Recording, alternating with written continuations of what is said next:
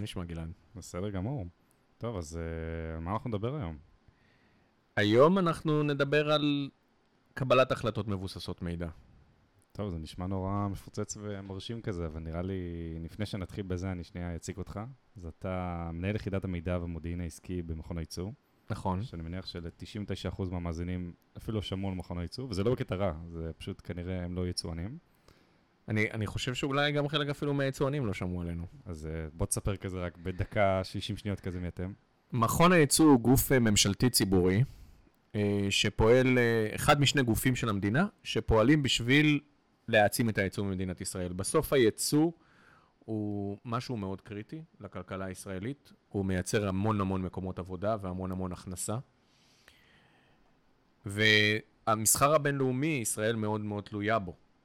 זה משהו שהוא מאוד מאוד קריטי. כל האפשרות לפתח טכנולוגיה ישראלית, כל ההייטק הישראלי, הוא הכל מבוסס על לקוחות חו"ל. כאן בסוף השוק הוא מאוד מאוד קטן. אנחנו נותנים המון המון סיוע ליצואנים, כדי שבסוף הם יגיעו לשווקים הבינלאומיים בצורה הרבה יותר טובה.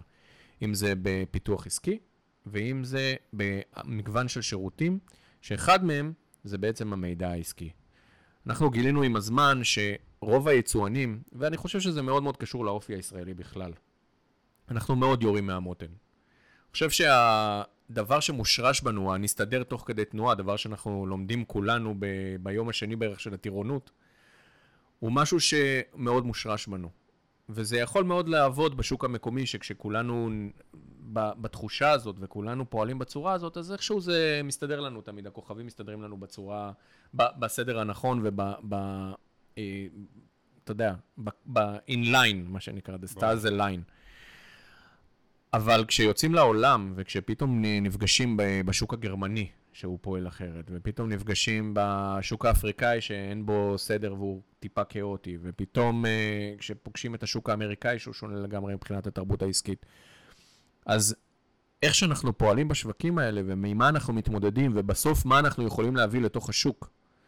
מה הצעת הערך הייחודית שלנו, שאנחנו כחברה ישראלית, או כיצואן ישראלי, או שיש לנו איזו טכנולוגיה מסוימת, אנחנו צריכים לדעת מה הצעת הערך האמיתית שאנחנו מביאים לתוך השוק, בסוף כדי להצליח. כדי לנצח את המתחרים האחרים שאיתם אנחנו מתמודדים בשוק הבינלאומי. והצעת הערך מבוססת בעיקר על לדעת שני דברים מרכזיים. מה אחד, מה הלקוח שלנו צריך ושהוא לא מקבל תשובה, הוא לא מקבל תרופה לאיזשהו כאב שיש לו. ומצד שני, אנחנו צריכים לדעת מה המתחרים שלנו עושים יותר טוב מאיתנו, או מה אנחנו יכולים בתכלס לעשות יותר טוב מאחרים. עכשיו, תיקח את הרעיון הזה של הצעת הערך, שבה אני צריך להיות יותר טוב בזה שאני מציע משהו שאחרים לא יכולים להציע, וזה בעצם משהו שהוא תקף לכל היבט בחיים שלך.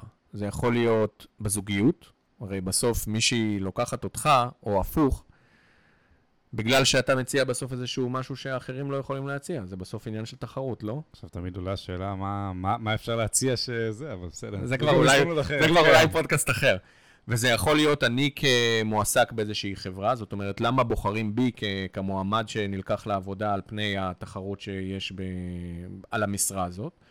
וזה יכול להיות מה שחברה מציעה ללקוחות שלה כהצעת ערך ייחודית. אני מציע בסוף משהו שהלקוח שלי, הצרכן שלי, מישהו שמחפש מה שיש לי להציע, מציע, זאת אומרת, מקבל ממני משהו שהוא לא יכול לקבל מאחרים. זה היתרון התחרותי האמיתי.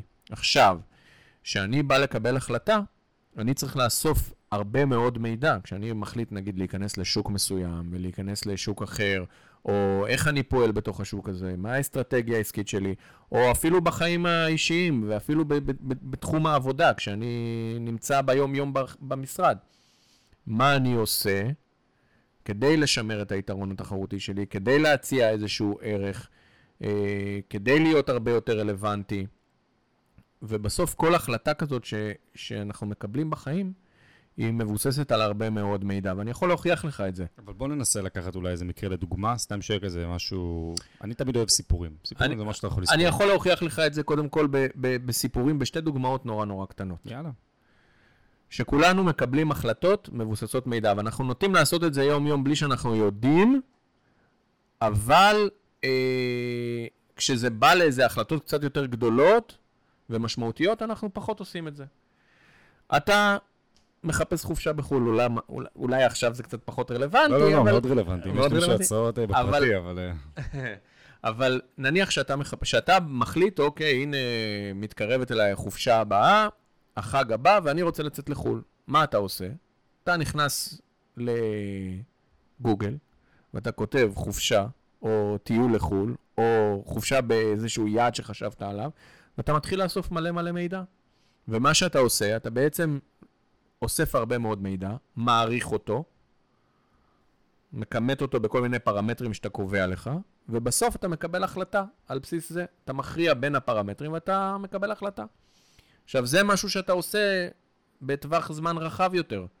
אולי החופשה היא בעוד חודש, אולי בעוד חודשיים, אולי אפילו אתה מתכנן שנה קדימה. אני יכול להראות לך שגם במצבים מאוד מאוד מאוד מהירים אתה עושה את אותו דבר. נניח אתה נוסע בכביש, וממולך הרכב שנוסע לפניך עושה עצירת פתע. מה אתה עושה? אתה מסתכל על הרכב שעצר לפניך, אתה מסתכל על הצדדים, אתה מסתכל במראות, אתה אוסף הרבה מאוד מידע של מה שקורה מסביבך, והכל בשבריר שנייה. ולפי זה אתה נוקט פעולה. האם אני בולם הכי חזק שאני יכול כי אין לי לאן לברוח, או מאיץ בטירוף. או, כן, למשל, אם אתה יודע שזה מקרה אבוד, אז עדיף כבר טוטלוס. אבל אני אומר, אתה מקבל, אתה אוסף מידע, מכריע ומקבל החלטה ומיישם אותה בשברי שנייה, זה שברי שנייה. אבל פתאום, כשאתה בא לבחור מקום תעסוקה בה, פתאום אתה לא עושה את זה. פתאום אתה לא נכנס לאתרים ואתה בודק מה אומרים על מקום העבודה הזה, איזה ביקורות יש על המקום הזה, בכלל איך הוא נתפס ב... ברשת או בכלל ב ecosystem, כן. ב ecosystem שלו. אתה לא שואל אנשים, פתאום אתה, מקבלים אותך לעבודה, יאללה, אתה זורם עם זה. זאת אומרת, האיסוף של המידע הוא קריטי בקבלת כל החלטה, כדי שבסוף אנחנו לא נראה מהמותן, אלא כדי שאנחנו נהיה מאוד מאוד מדויקים בהחלטות שאנחנו מקבלים. ומה מה השיטות היום לאיסוף מידע? אם אני עכשיו רוצה להיות קצת יותר פרקטי ו... של לצאת עם איזה כמה תובנות ו-call to action כזה, כל מי שמאזין בפרק. אז כמובן שגוגל זה תמיד המקום הכי טוב להתחיל בו. אתר של חיפוש, נכון? לא, לא שמעתי אף פעם. כן, זה משהו כזה זניח, לא, לא אוקיי. משתמשים בו כמעט. אז כן, גוגל, גוגל בסוף זה כלי נהדר, אם יודעים איך להשתמש בו. מה, מה זה, אה, איך יודעים להשתמש בו? כאילו בוא נשאל את זה אחרת. טוב, אני לא יכול לגלות את כל הסודות המקצועיים. שמע, ב- תן איזה טעימה, שיהיה- סיבה להיפגש איתך, אתה יודע. כן, טוב, אז, אז קודם כל, ה, המקצוע של חיפוש בגוגל זה כבר ממש מקצוע. זאת אומרת, אם ככל שהידע פתאום אה, נהיה הרבה יותר רחב ונהיה יותר משמעותי, אז חיפוש בגוגל הוא מקצוע לכל דבר, אבל אני יכול לתת כמה טיפים. קודם כל, כשרוצים באמת חיפוש אמיתי אה, ואובייקטיבי, אני ממליץ קודם כל להתנתק מהחשבון שלכם בגוגל, דבר ראשון. כשרוצים לעשות חיפוש, מתנתקים מהחי... מה... מהחשבון בגוגל. כמובן, אל תשכחו לזכור את השם משתמש והסיסמה שלכם, כי לרוב אנחנו לא זוכרים אותם, ואחר כך בא להיכנס שוב, אבל מומלץ להתנתק מהחשבון. למה? כי בסוף התוצאות שמאונדקסות לכם בגוגל, שאתם מקבלים בגוגל, הן אה, לפי מה שאתם, לפי מה שגוגל חושב עליכם. והוא מכיר אתכם מהשימושים שאתם עושים בחשבון שלכם. אם זה בטלפון הנייד, אם זה במחשב, אם זה במכשירים אחרים, בסוף הוא יודע בדיוק מה אתם רוצים. תעשו את הניסוי הכי קטן, תבחרו מילה אה, כמו קוקה קולה, או כמו פנטה, או כל מילה טריוויאלית אחרת, ותעשו חיפוש בגוגל. ותראו למעלה, מופיע לכם תוך כמה זמן קיבלתם כמה תוצאות. בדרך כלל זה יהיה תוך פחות משנייה, קיבלתם איזה 180 מיליון תוצאות. עכשיו תגללו למטה, ותתחילו לדפדף בדפים. תגיעו לרוב לדף 10, 15. יש מצב ש-180 מיליון אה, תוצאות נכנסו ב-15 דפים? הרי אין סיכוי שזה קורה. מה קורה ב-15 דפים האלה? גוגל נתן לכם את התוצאות שאתם, שהוא חושב שאתם צריכים לקבל. זאת אומרת, כבר הוא מפלטר לכם מידע בצורה שיש עוד 180 מיליון תוצאות פחות ה-15 כפול 20 שהוא הציג לכם. פחות 150 בערך. כן, שאתם לא נחשפים אליהם. זאת אומרת, המידע על המושג שחיפשתם הוא הרבה הרבה יותר עמוק מ... מהמידע שהוא מוצג לכם, וזה רק בחיפוש בגוגל, שזה חיפוש, שזה קצה הקרחון בעצם של המידע, כן? יש לנו כמובן את ה deep web ואת ה dark web וכל מיני דברים אחרים ששם המידע הוא בכלל אחר, אבל אני אומר, בואו בוא נשאר ברמה של אנשים ב simple level. אז כבר אם אנחנו מתנתקים מה user שלנו, או אנחנו משתמשים במנועי אה, חיפוש שיושבים על גוגל, אבל בעצם חוסמים את כל הפילטורים, כמו DuckDuckGo, שזה איזשהו מנוע שכדאי לבדוק אותו, אז כבר אני מגיע לתוצאות הרבה יותר איכותיות. אה, אז אני לא מדבר עכשיו על חיפוש חופשה, אבל אם אני מחפש מידע על אנשים, או אני מחפש מידע על חברה, או אני מחפש מידע על שוק מסוים, או על איזשהו משהו כזה שהוא קצת יותר אה, רציני, אז כדאי לפלטר החוצה את כל האינדוקסים שגוגל עושה עלינו. אה, שלרוב הם עוזרים לנו, כי בסוף כשאני מחפש איזשהו משהו, אז אני רוצה שהתוצאה תהיה כמה שיותר רלוונטית, אבל כשאני רוצה חיפוש אובייקטיבי, זה פחות. אז הנה טיפ אחד קטן שאנשים יוצאים מכאן כדי אה, אה, לחפש יותר טוב בגוגל. דבר שני, יש אה, מלא אופרטורים, אנחנו קוראים להם בשפה המקצועית. זאת אומרת, אה, כל מיני אה, סימני פיסוק או שפה של גוגל, שדרכה אנחנו יכולים לדייק את החיפוש. לדוגמה, שימוש במרכאות, שזה משהו שאולי... כנראה הרוב יודעים. כן, כנראה הרוב יודעים.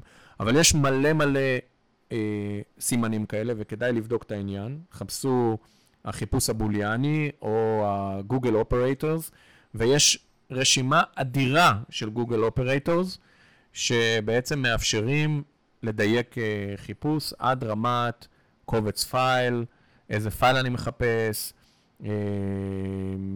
בתוך אתר מסוים, ואני יכול ככה לחשוף המון המון מידע מתוך אה, חיפושים, מה שאנחנו קוראים להם אם אני רוצה שנייה, אבל לחזור קצת אחורה כאילו לכל התהליך. זאת אומרת, נניח לכל ישראלי או לכל בן אדם בערך בישראל, יש תמיד את הרגע הזה, וואלה, יש לי רעיון לסטארט-אפ.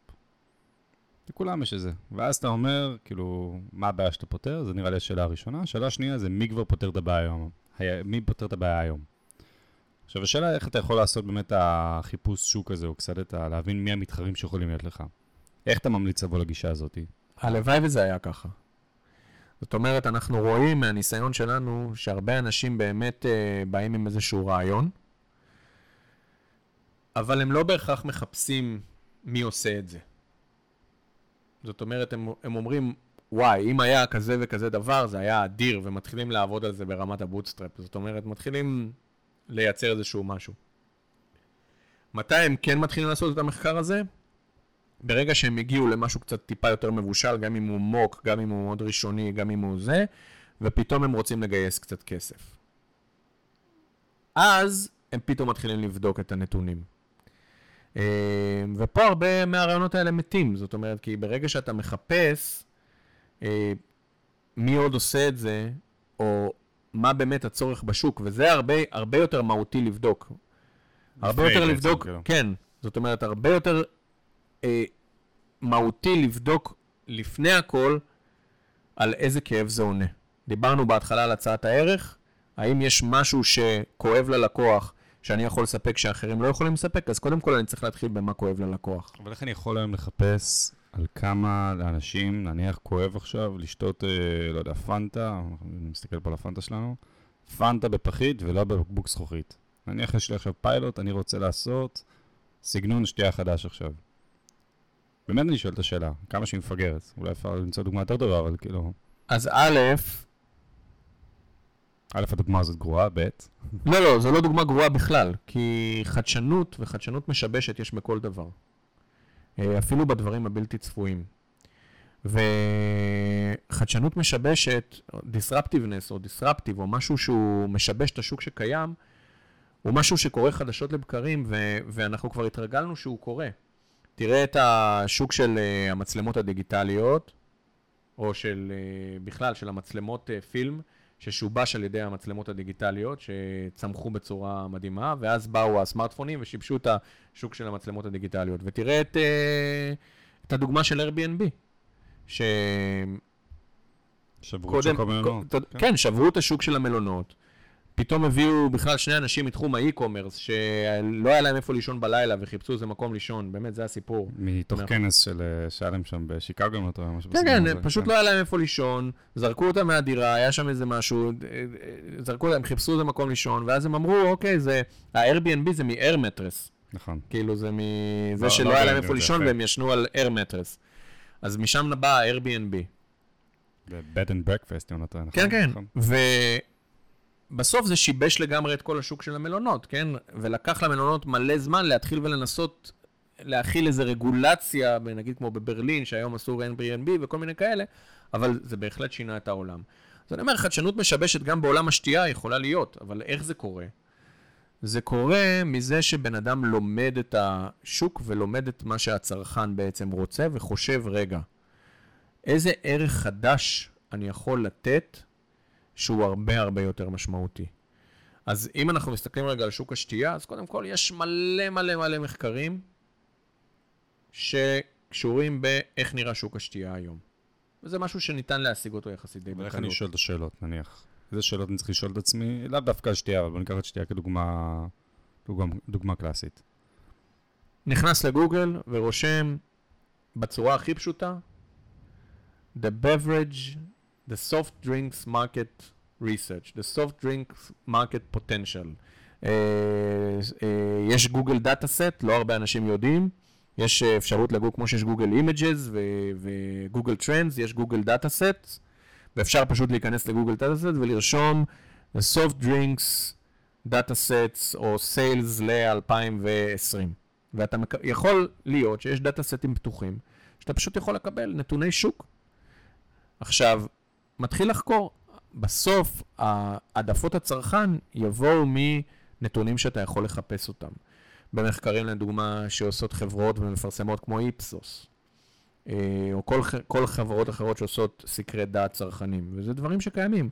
או לפנות אלינו כמובן, ולקבל אה, סיוע באיתור המחקרים הרלוונטיים. אבל אם רוצים לעשות זה לבד, זה משהו שאפשרי לעשות אותו ברמה מסוימת. אה, בסוף יש דאטאבייסים שהם בתשלום וכל מיני דברים כאלה, אבל אפשר לעשות עד רמה מסוימת ולקבל איזושהי הבנה.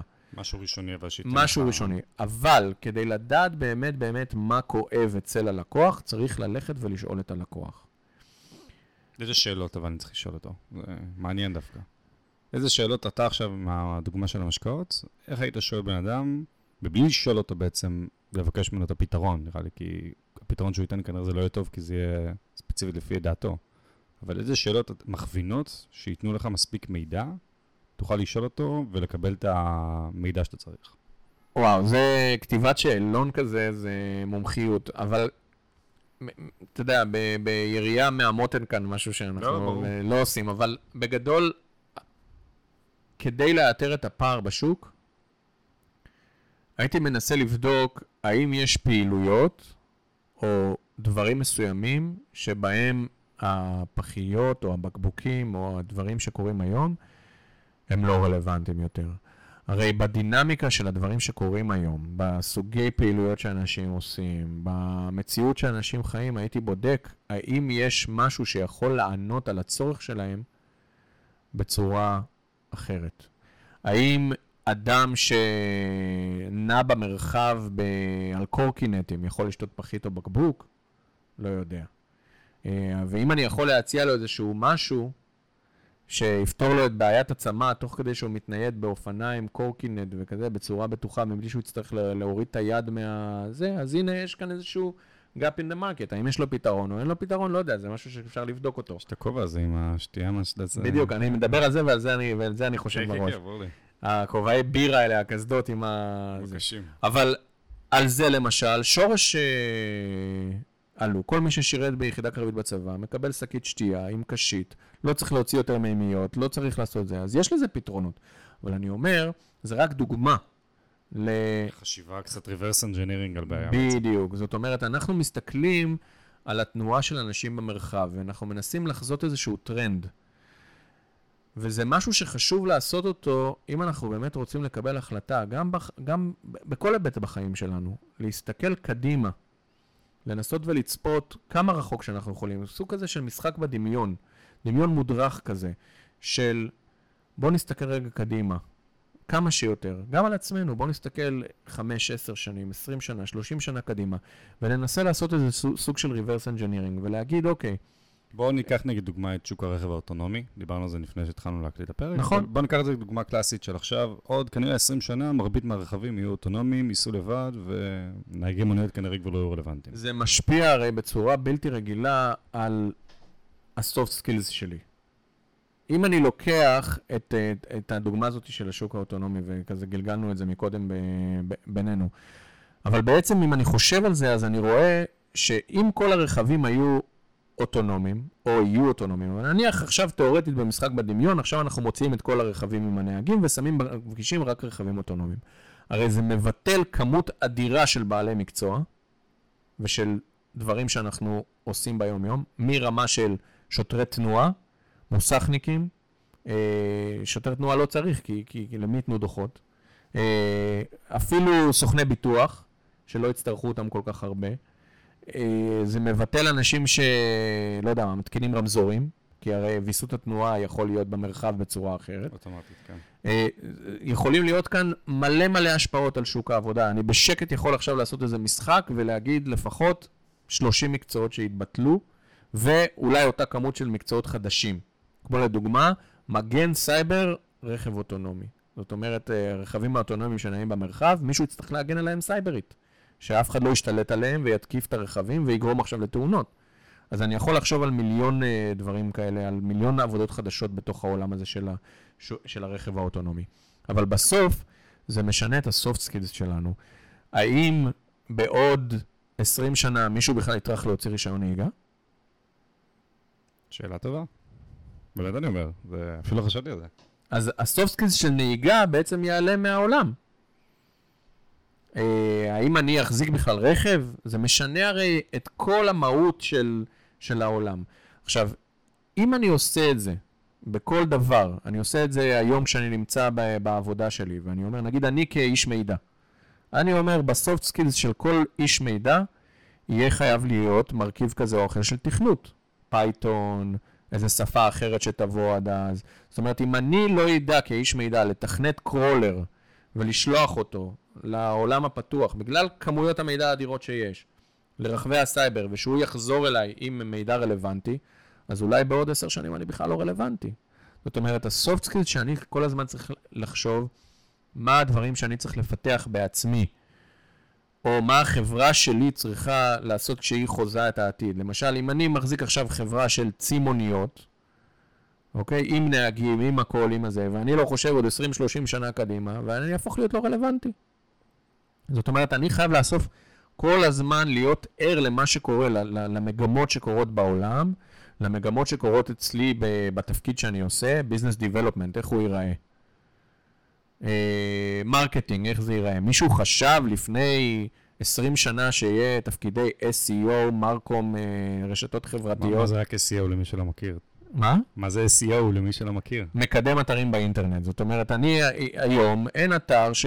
אין חברה שלא מחזיקה איזה SEO שמקדם אורגנית את האתר שלה בגוגל. אה, ועושה קמפיינים של, של אה, כל מיני שיווק וכל מיני דברים כאלה. אבל לפני 20 שנה הדבר הזה לא היה, מישהו חשב בכלל על הדבר הזה? זאת אומרת, גם תפקידי marketing, גם תפקידי, אני אה, לא מדבר על תפקידים בליבת הטכנולוגיה, שזה ברור שזה משתנה כל הזמן, ו... וכל הדברים האלה, אבל גם בדברים שמסביב, כישורי הניהול, אתה עכשיו אה, לומד מנהל עסקים. מה שאתה לומד עכשיו לא יעזור לך בשוק העבודה בעוד 10-15 שנה, סליחה לכל המכללות וה, והאוניברסיטאות, שאני גם אה, מלמד בחלק מהם, אבל אני אומר, זה... אה, מה שאתה לומד עכשיו במנהל עסקים, ללמד, אה, לנהל אנשים ברמה כזאת או אחרת, לא יהיה תקף. אתה תנהל מטריציונית אנשים שפזורים בכל העולם, שעובדים בשעות אחרות, שעובדים מהבית בכלל, כל מיני דברים מהסוג הזה. צורת הניהול שלך תצטרך להיות עם soft skills אחרים לגמרי. זאת אומרת, זה לא יהיה יותר מנהל צוות, מנהל קו, למעט במפעלים תעשייתיים, כן? שאז אולי אתה צריך לפתח את ה-soft skills כדי לנהל רובוטים. אבל אני אומר, זה הכל הולך ומשתנה. וגם אני בקריירה שלי צריך כל הזמן לחשוב, אוקיי, איזה soft skills אני מושיב, איזה מידע אני אוסף על המגמות כדי לדעת איזה soft skills ואיזה הצעת ערך בסוף אני מביא לתוך שוק העבודה, שהוא הרבה יותר רלוונטי. ואחרי שהפחדנו את כל מי שמאזין, מה, מה הטיפים שלך נגיד לאנשים עכשיו שנמצאים בתחילת קריירה או במהלך קריירה, או שהם עכשיו רוצים לעבור לעבודה אחרת ואחרי הפודקאסט הזה, כנראה יישארו בעבודה שלהם עד סוף חייהם? לא, אני, אני חושב שבסוף זה, זה, זה בסוף מאוד מעניין ומשמח שכל הדבר הזה קורה, זה לא עצוב או רע. אני פשוט חושב שחלק מהעבודה שלנו, חלק מהקריירה שלנו, היא לדעת למצוא את הכיוון הבא, או את הדבר הבא, או את הערך הבא שאני יכול להציע. בסוף אני גם חושב שאנשים שיהיה להם אה, איזשהו ערך פסיכולוגי גבוה יותר להציע למעביד, אני חושב שיהיה להם איזשהו יתרון תחרותי גם. כי מצד אחד כל הצד של האוטומציה ייכנס, ויהיה רכבים אוטונומיים, וביזנס דיבלופמנט אוטונומי, וכל מיני דברים כאלה.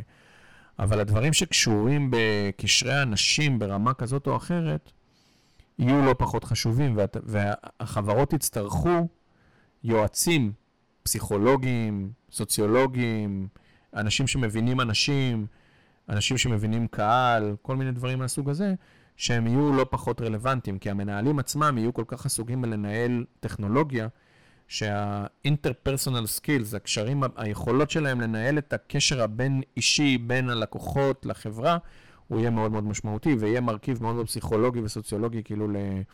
אנחנו כאילו נכנסנו פה לעתידנות מטורפת, אבל בסוף יש כאן אה, זה, אבל ב- ביום-יום אני צריך כל הזמן לבדוק איפה אני נמצא, להסתכל, להשקיע קצת זמן בחקר מגמות, גם ברמה הפרטית שלי, גם ברמה האישית וגם ברמת החברה, וברמה של הצוות שלי, או של המקצוע שלי, או של מה שאני עושה בחברה.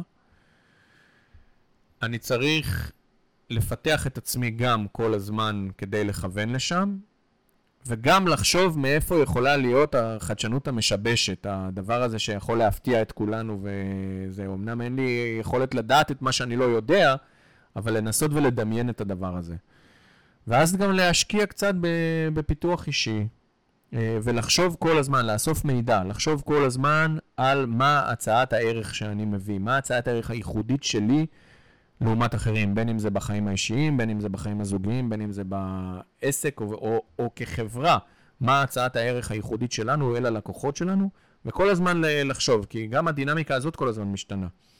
ואז אני כל הזמן צריך לאסוף מידע, ואז אני יכול לקבל החלטה אם אני פונה לפה, או פונה לפה, או פונה לפה, בצורה הרבה יותר מבוססת. אני לא יורה מהמותן ונותן למציאות לנהל אותי, ואז אני רק רספונסיבי. אני רוצה להיות מאוד מאוד פרואקטיבי בדברים שלי, אני רוצה לעקוב אחרי השינויים, לדעת עליהם קצת לפני כולם, לחשוב לאן אני הולך עם הדבר הזה. אה, האם היה אפשר לחזות את הקורונה? לא. אבל היה אפשר להגיד, תהיה סיטואציה כזאת או אחרת אה, שתשבש את הדברים שאנחנו עושים. נכון שאי אפשר היה לחזות מה תהיה התוצאה של הקורונה והסגר והזה, דחיפה טכנולוגית של עשר שנים קדימה, עבודה מהבית, וראינו שלא בא ממש צריך משרדים ולא צריך זה, ואפשר לעשות גם פיתוח עסקי בינלאומי כשאתה יושב כאן ומישהו אחר יושב באיזה מקום אחר בעולם, אבל עדיין זה משהו שהיה אפשר אולי לחשוב עליו, שאולי הוא לא יקרה בעוד uh, חודשיים בעקבות סגר ונגיף, אבל uh, בעוד חמש-עשר שנים זה בטוח היה קורה. אז אלה דברים שאני ממליץ לכולם לעשות ביום-יום ולחשוב עליהם. ומי אני רוצה לסיים איזה טיפ זהב, כמו שאתה אוהב להגיד. זה על אנשים עכשיו בתחילת קריירה, שאתה היית פעם בנעליים שלהם, או שהם כבר אחרי לימודים או לפני לימודים, מה אתה ממליץ לעשות? בגישה לחיים כזאת. בגישה לחיים, אני חושב שהייתי ממליץ לכל אחד לחשוב, לעשות איזשהו, איזשהו סוג של סורות עצמי.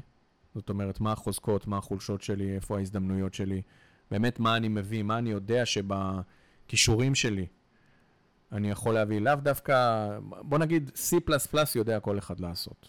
אה, חיפוש מידע יודע כל אחד לעשות. וגם אם לא, אפשר ללמוד את זה. זה לא איזה מדע טילים, וגם מדע טילים אפשר ללמוד. מה הערך המוסף שאני מביא לתוך, מה המכלול שאני מביא לתוך הדבר הזה, ובאמת לפתח את המכלול.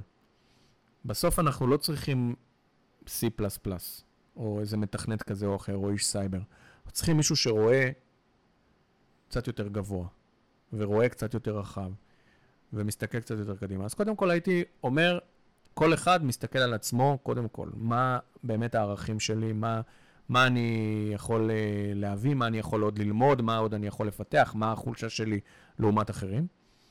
ועצת הזהב כאן היא לבדוק גם לאן אתה מתמיין, לאיזה עבודה אתה לוקח, מה היית רוצה לעשות, מה קורה שם בחברה.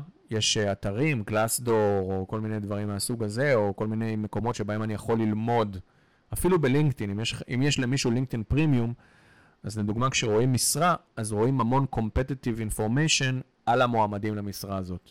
אז אני ממליץ לאנשים שבאמת מחפשים את משרת החלומות שלהם במרכאות, להשקיע את ה, לכמה חודשים את ה-300 שקל האלה בחודש כדי לקבל uh, את הלינקדאין פרימיום למשל. ואז אתה מקבל, על כל משרה שאתה רואה, אתה מקבל ממש מי המועמדים האחרים, ואתה אומר, איפה אני לעומת הדבר הזה? אז גם כאן יש המון המון איסוף מידע שצריך לעשות.